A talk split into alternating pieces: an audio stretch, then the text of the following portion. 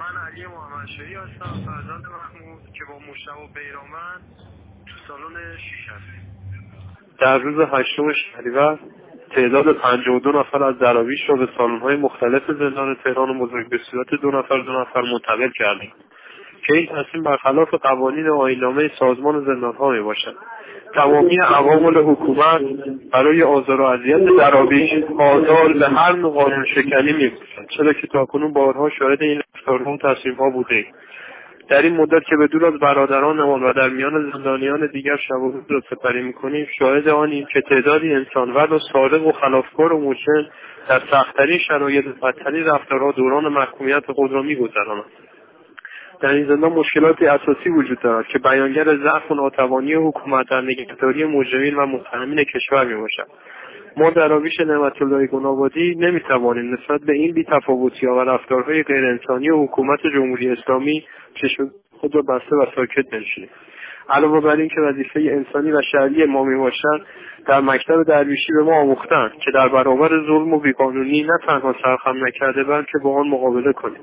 و این مقابله تاکنون برای دراویش تاوان داشته است. از قبیل دوری از خانواده و اجتماع با تحمل حبس ماندن در سلول انفرادی نداشتن پشتوانه مالی برای همسر و فرزندان و دیگر موارد. اما تنها مسئله ای که بیش از حد موجب رنج و آزار ما می شود ملاقات نکردن و دوری از مولا و بزرگ ما جناب و آقای تابنده است. و ایشان همیشه به حفظ اتحاد و مقابله با ظلم تاکید نمیدن در زندان تهران بزرگ وضعیت بهداشت بسیار اسفناک بوده. سرویس بهداشتی و روشویی علاوه بر ظاهری نامناسب کاملا آلوده می باشد حتی گاهی مواقع مایه دستشویی نیز یافت نمی شود حداقل نصف سرویس ها غیر قابل استفاده می باشد هر سالن حدود 6 عدد که ظرفشویی دارد که هم برای شستشوی و هم رفت لباس از آن استفاده می شود حمام نیز نه تنها از این قاعده مستثنا نبوده بلکه وضعیت بدتر و کثیفتری دارد. اولا که در حمام آب داغ وجود ندارد که هر ساله سرد شدن هوا مشکل رو چندین برابر می‌کند.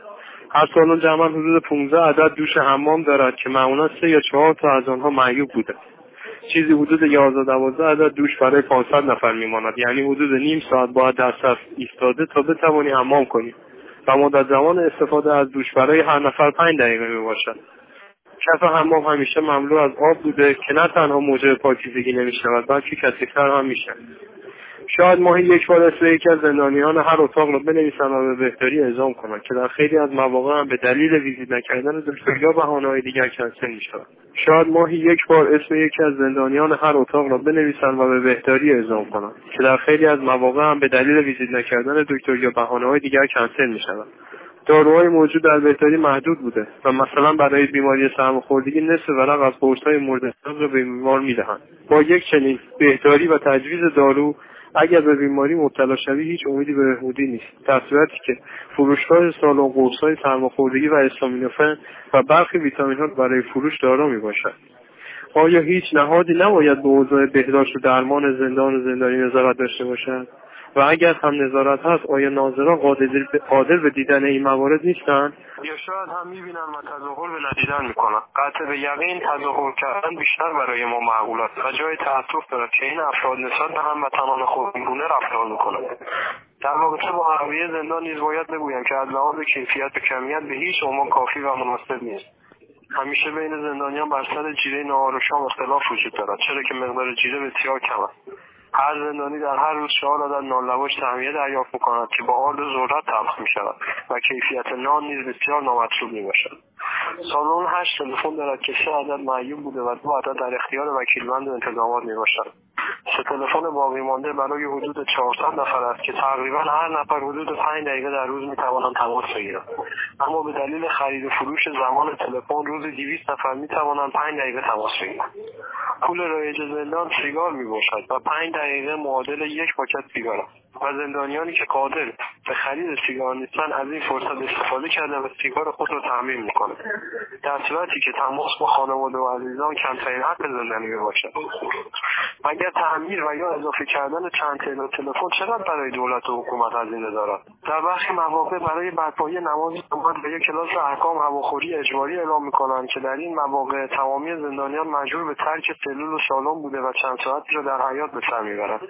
و همین اندک زمان تلفن را نیز از دست می‌دهند در صورتی که به هیچ عنوان اجبار در نماز و احکام دین اسلام طبق دستور قرآن امامات صحیح نمی‌باشد و به شدت با آن مخالفت شده است.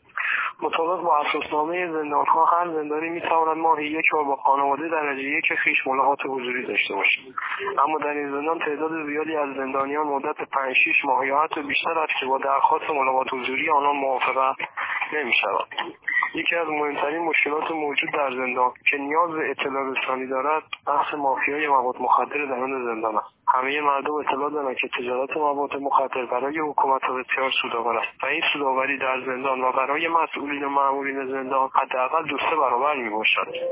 لذا این تجارت که خلاف مقررات مستلزم یک رابطه مافیایی قوی و بزرگ می‌باشد. واردات موادی از قبیل هروئین شیشه تریاک حشیش و قرصی حاوی مورفین که در زندان به نام بیدو شناخته می شود آنها در حجم زیاد تنها از طریق این مافیا امکان پذیر است. مواد پس از وارد شدن به دست مسئول هر سالن رسیده و او هم از طریق زیرشاخهها به زندانیان میفروشد. اما در این مورد به جای پول پول سیگار مبادله نمی شود بلکه بچهان از طریق آب بانک پرداخته می شود زندانیانی که از توانایی مالی خوبی برخوردار نیستند که شامل اکثریت می شود قرص بیدو مصرف می کنند چرا که هم ارزانتر و هم همیشه موجود می باشد این پروسه خرید و فروش به شدت توسط همین افراد و عوامل تحت کنترل است و اگر کسی حتی آن را داشته باشد تا به صورت شخصی تجارت کند با هزار یک پاپوش او را به سالن دیگر منتقل می‌کنم و یا از طریق درگیری به او آسیب رسانده و تهدیدش می‌کنم زندان تهران بزرگ جمعا چهار تیپ دارد و هر تیپ دارای ده سالن کاملا مجزات هم می باشد